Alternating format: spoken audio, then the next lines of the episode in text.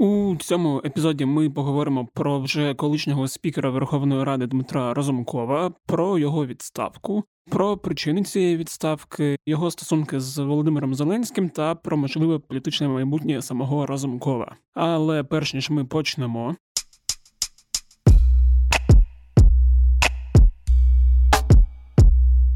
Усім привіт! Мене звуть Федір Попадюк, і це подкаст Кляті питання. Подкаст, у якому я відповідаю на усі ті кляті питання, навіть в моменти, коли це фізично боляче робити. До речі, про боляче у день, коли ми записуємо цей епізод, от прямо перед записом я залишився без зубу, і це трошки вплинуло на мою і так не дуже ідеальну дикцію. Майте це на увазі.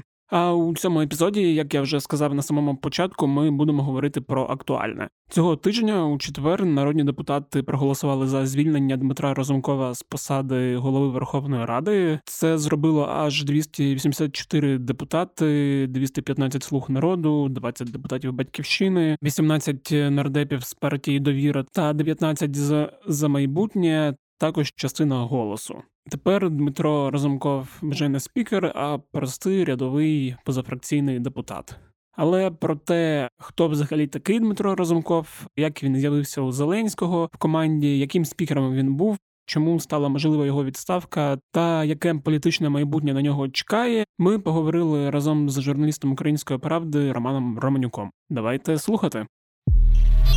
Привіт, Романе. Я одразу вибачаюсь за свою легку шепілявість. Мені от щойно півгодини тому вирвали зуб.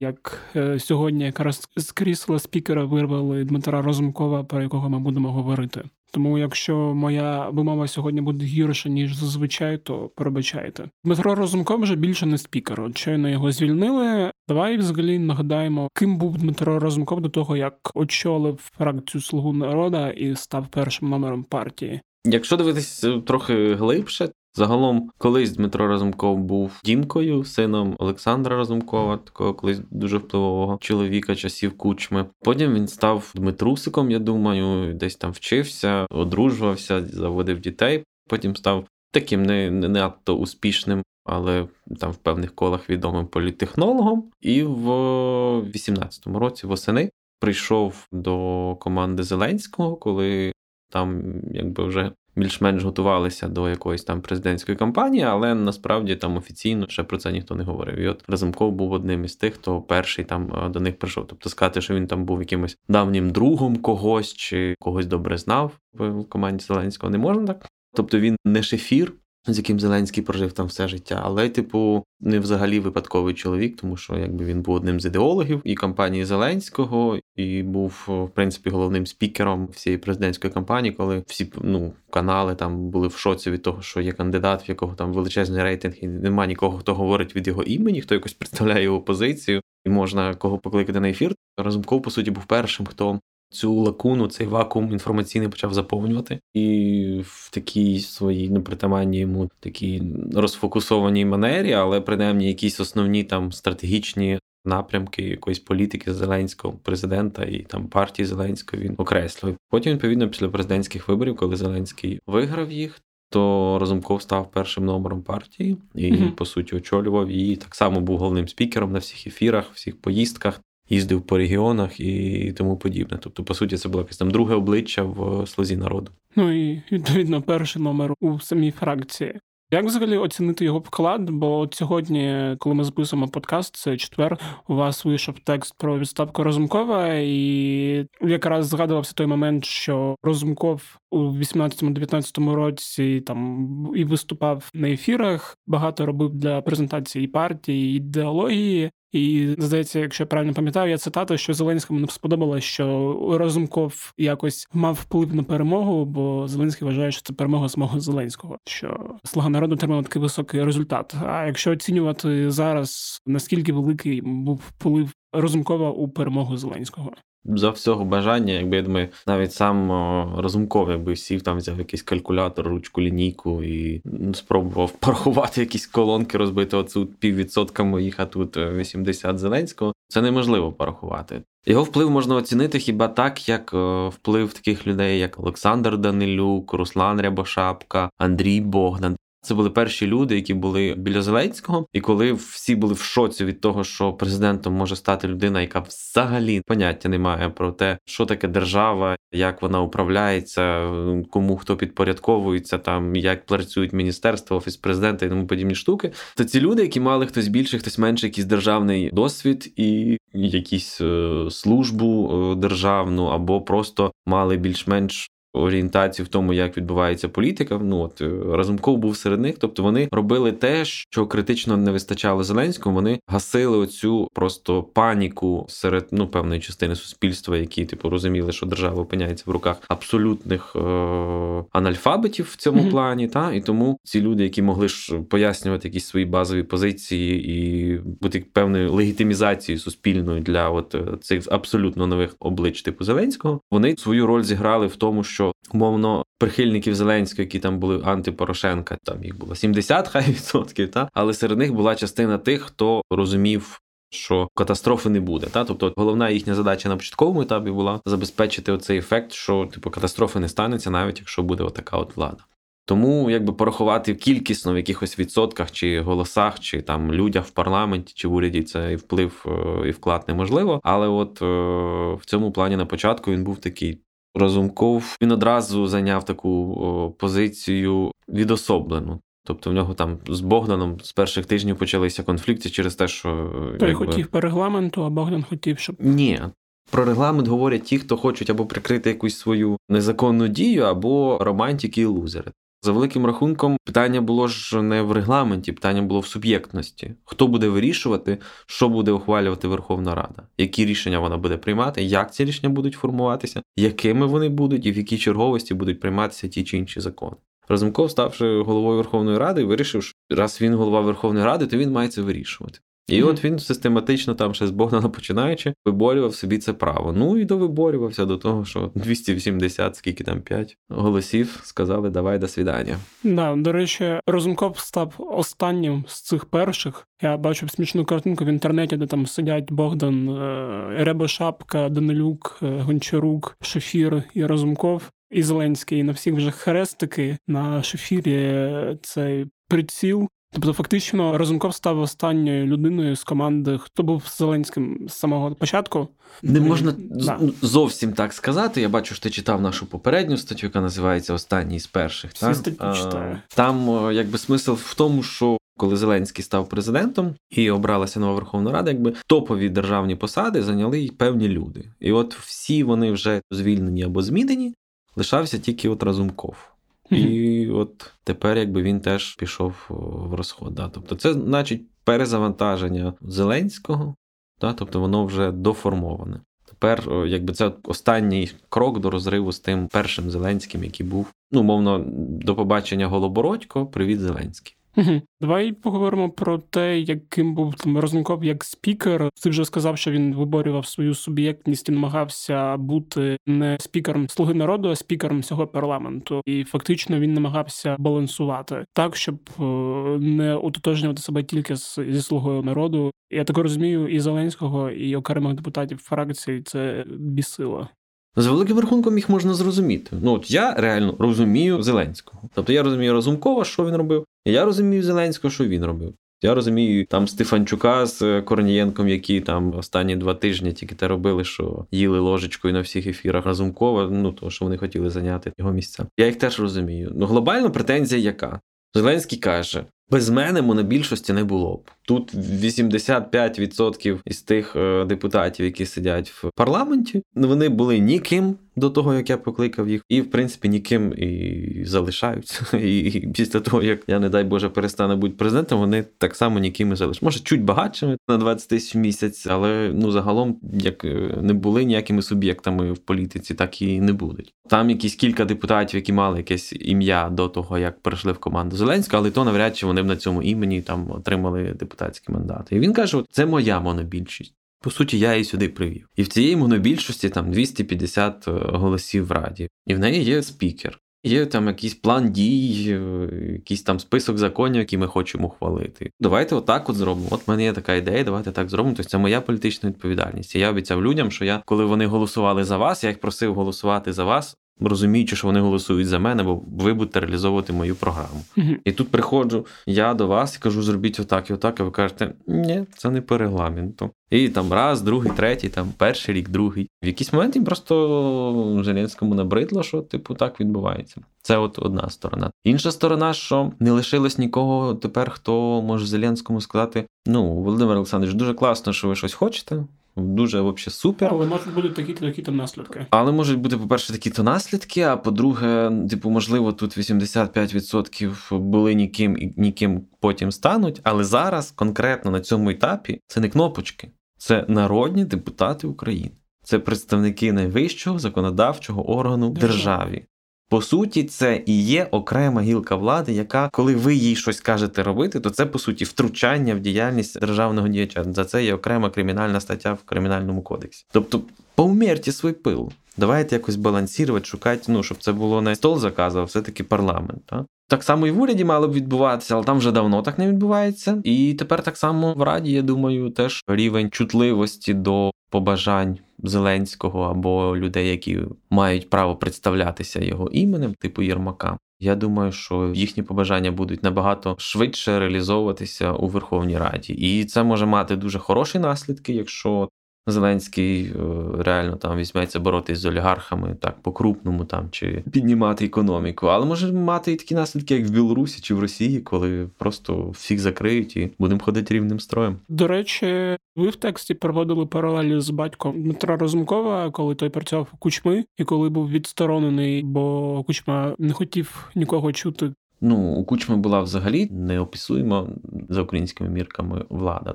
Він був по суті і президентом главою держави, і керівником виконавчої гілки влади.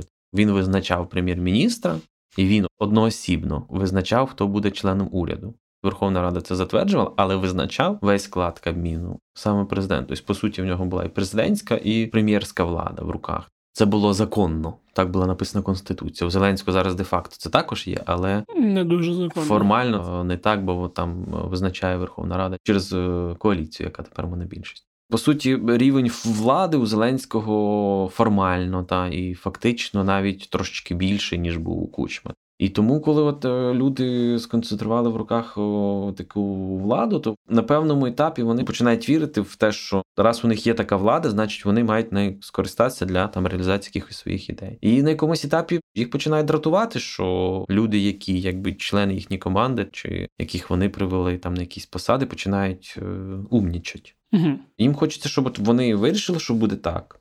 Вони придумали, як це реалізувати, дали задачу, її виконали. Це їхня політична відповідальність, це їхні рішення, їхні команди, і вони мають працювати на них. Якщо так не відбувається, то вони починають дратуватися. Навіть якщо президенти помиляються, не відстрелюють цього відразу. Цей баланс він найважливіша штука взагалі в державі. Того, що чим більше влади отримує людина, тим серйозніші мусять бути противаги, які державний апарат і держава як механізм цій владі протиставляє. Влада це завжди велика спокуса, і чим більше вона, тим більша спокуса скористатися нею не на благо. Ви також писали про те, що Розумков вже давно розумів, що його чекає, і саме тому останні місяці поводився так, як поводився.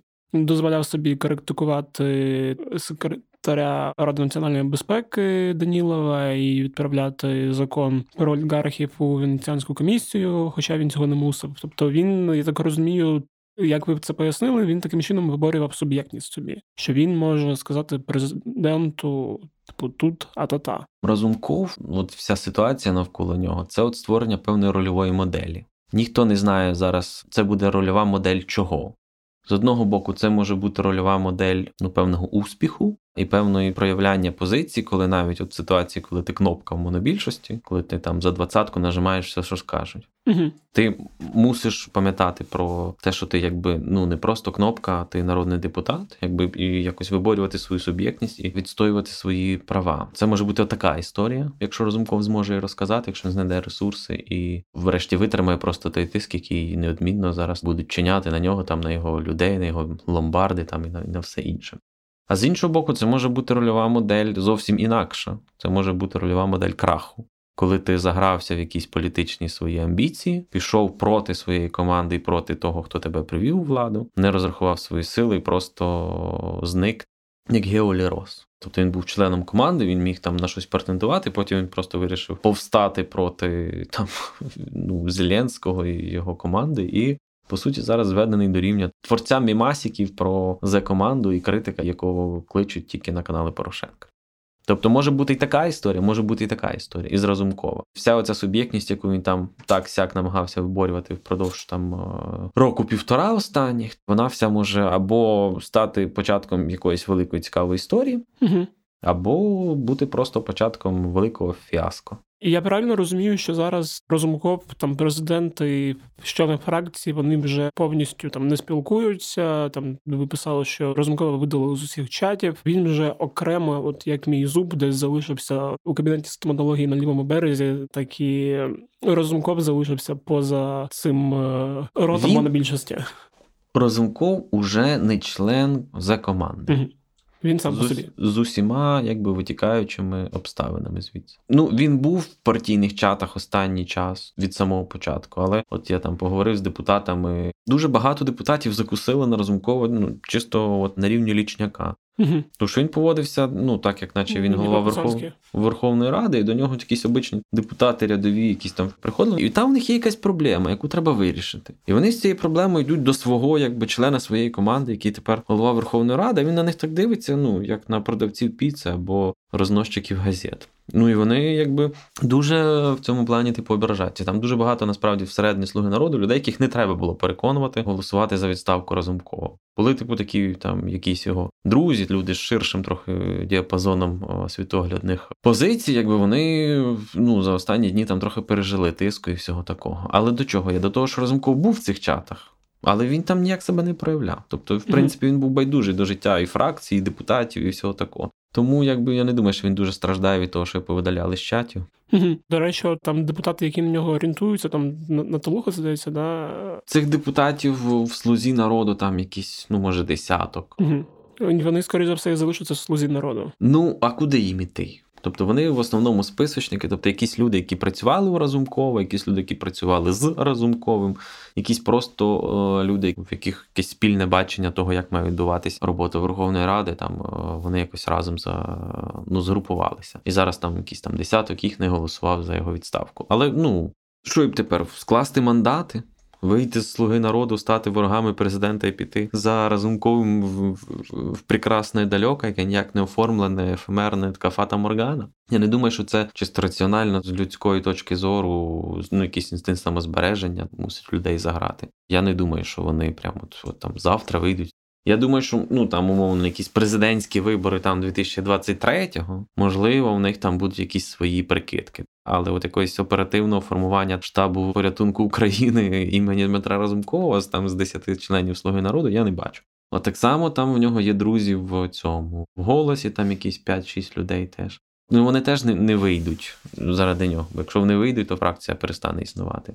І знову чого їм виходити? Зараз вони там керують умовно, формально, там якось за останніми здихання, там чіпляючись когтями за якісь там обломки цього корабля, який називався голос. Вони мають надію, що якийсь там час трохи на цих уламках в цьому океані політичному поплавати. А просто зразу піти за Разумковим це для них теж не дуже варіант. Хоча, наскільки я розумію, зараз там переворот двірцевий в голосі, ще один, який буде освячений новим спікером. Мгм. Тому я думаю, що можливо це і підштовхне там частину голосу вже самим розвалить цю фракцію, щоб просто не віддати її кровним ворогам. Потім якось про це поговоримо. А давай тоді хто буде зараз спікером та віце-спікером. Я так розумію, що спікером буде Стефанчук. Я думаю, що от поки ми з тобою говоримо, то їх вже мали б призначити. Ага. О, спікером буде Руслан Стефанчук, тобто він о, уже досить давно готується на цю посаду. Насправді, ну, ми писали в тексті, що цей розрив Зеленського і Разумкова він же ж ну не вчора стався. Рішення, якесь внутрішнє, Зеленський прийняв дуже давно, не знаю, мабуть, більше року, ну може рік тому десь. Що от е, така поведінка Діми ну його напружує, і рано чи пізно доведеться прощатися. І з того часу Стефанчук почав готуватися на цю посаду. Там для нього придумали спеціальну програму там трійок. Угу. От він інтегрувався якось ці процеси прийняття рішень. Він ходив на банку, а не разумков, коли треба було прокомунікувати якісь зміни. Тобто він за Рахамію. Він давно готувався на це. Він, в принципі, командний гравець, готовий сповняти поставлені президентом задачі. Віце-спікером замість е, Стефанчука, та тому що це вперше в історії парламенту спікер і перший віце-спікер, якби з одної фракції, тому що це слуга народу. Ну, умовно, коли Стефанчук захворіє, то хто буде вести засідання? Ну не віддавати ж це якісь там батьківщині чи європейській солідарності. Ну тому перший віце-спікер так само зі Слуги народу. Це буде Олександр Корнієнко, який колись замінив е, Разумкова на посаді лідера партії угу. Слуги народу. Тепер він якби лідер, а не Разумков. Тепер якби він по суті замінив Разумкова і в президії Верховної Ради. Mm-hmm. Він якби один ну, з формальних і фактичних керівників Слуги народу, фракції і в партії. Осередками займається все. Тобто він ну реально командний гравець. Він гравець президента. Він чує, що треба робити, має своє бачення і ну не дозволяє собі таких штук, як Разумков, коли там він порівнює слугу народу їхні голосування з голосуваннями 16 січня і всяке таке.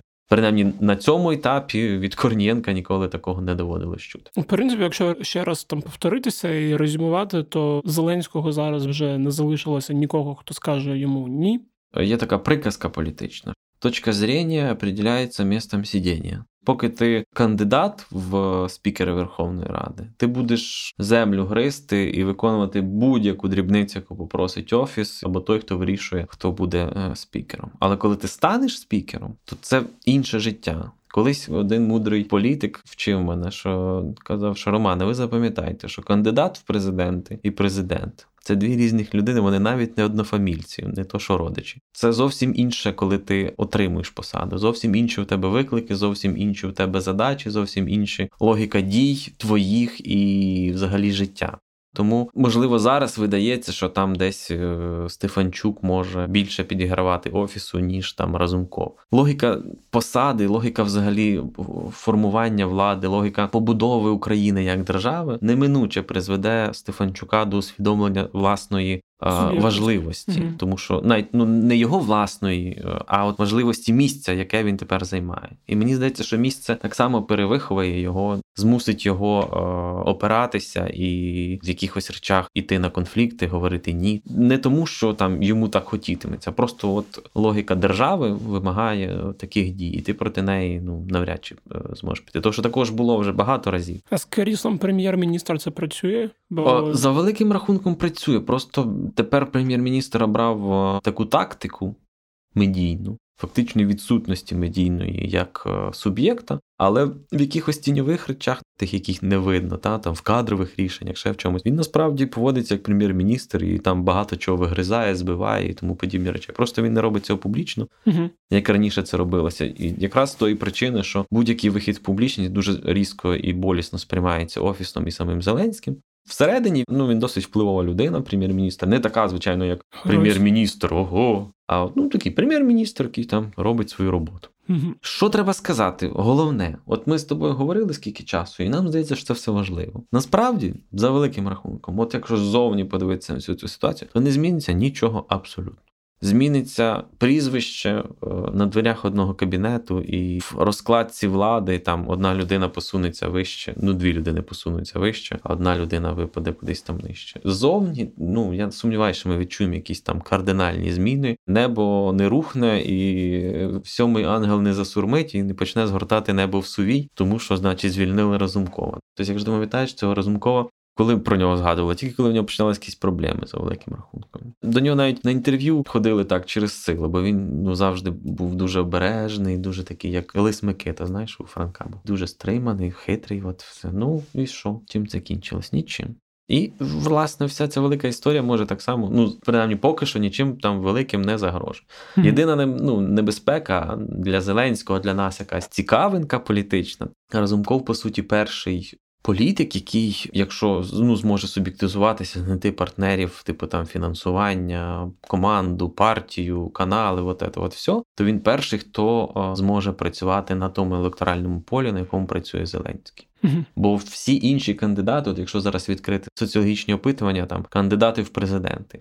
Ніхто жоден із них не потрапляє на електоральне поле Зеленського. Тобто Зеленський за великим рахунком бореться не з кандидатами іншими, а з так званим болотом, з тими людьми, які не визначились, не ходять на вибори, не хочуть ходити на вибори, яким ще не можна голосувати, або яким вже не можна голосувати. Ну таке, то він з ним бореться. Тобто він звідти бере своїх прихильників. Він не працює там з виборцями Тимошенка, Порошенка чи Бойка. Та він працює з людьми, які не визначились і яких насправді по 30-40%. Їх більше ніж у будь-кого навіть у Зеленського рейтинг менше, ніж загальна кількість болота. Але він поступово формує це якесь типу ядро засушування цього електорального болота. І Разумков десь там за ним в спинкою зможе йому трошечки дихати. Якщо правильно побудувати якусь е, стратегію, вибрати певну комунікаційну рамку, в якій системно рухатися, то він, я думаю, зможе дорости до людини, яка може відчутно попсувати нерви Зеленському, якщо він зможе. Бо є велика ймовірність того, що він просто перестане бути всім цікавий і зникне як просто ще одна зірка впала і згоріла. Добре, тоді на цьому думаю, все. Дякую. Ось такий от вийшов епізод. Е, сподіваюся, що вам було цікаво та корисно. Дякую, що дослухали. І ще раз прошу вибачення за мою неідеальну дикцію. Дуже важко говорити, коли в тебе замість зуба мудрості болюча дирка. Давайте краще про хороше. Як завжди нагадую, що ви можете поділитись цим подкастом зі своїми друзями, родичами, знайомими чи незнайомими, просто відправивши їм лінк на подкаст або запостивши собі десь на сторінках в соцмережах. Також, якщо у вас є якесь запитання, чи пропозиція, чи відгук, ви можете написати нам на пошту smmsobaka.pravda.com.ua або нашому телеграм-боту Укрправда Questionbot. Його можна знайти у описі телеграм-каналу УП Кляті Питання. Як завжди, буду вдячний тим, хто користується пристроями Apple, слухає цей подкаст через додаток Apple Podcasts і може поставити там 5 зірочок чи написати якийсь відгук. Це дуже допомагає нашому подкасту залучати нову аудиторію. Ну і нагадую традиційно, що подкаст «Хатя питання доступний на усіх платформах: це і Apple, і Google, і Spotify, який сподіваюсь, коли-небудь прийде в Україну, і решта платформ. Також ви можете зайти на сторінку Української правди в розділ подкасти і знайти там багато цікавого для себе. На цьому все з вами був Федір Попадюк. Почуємося наступного тижня і бувайте здорові! Не хворійте і бережіть зуби, бо я от не вберіг.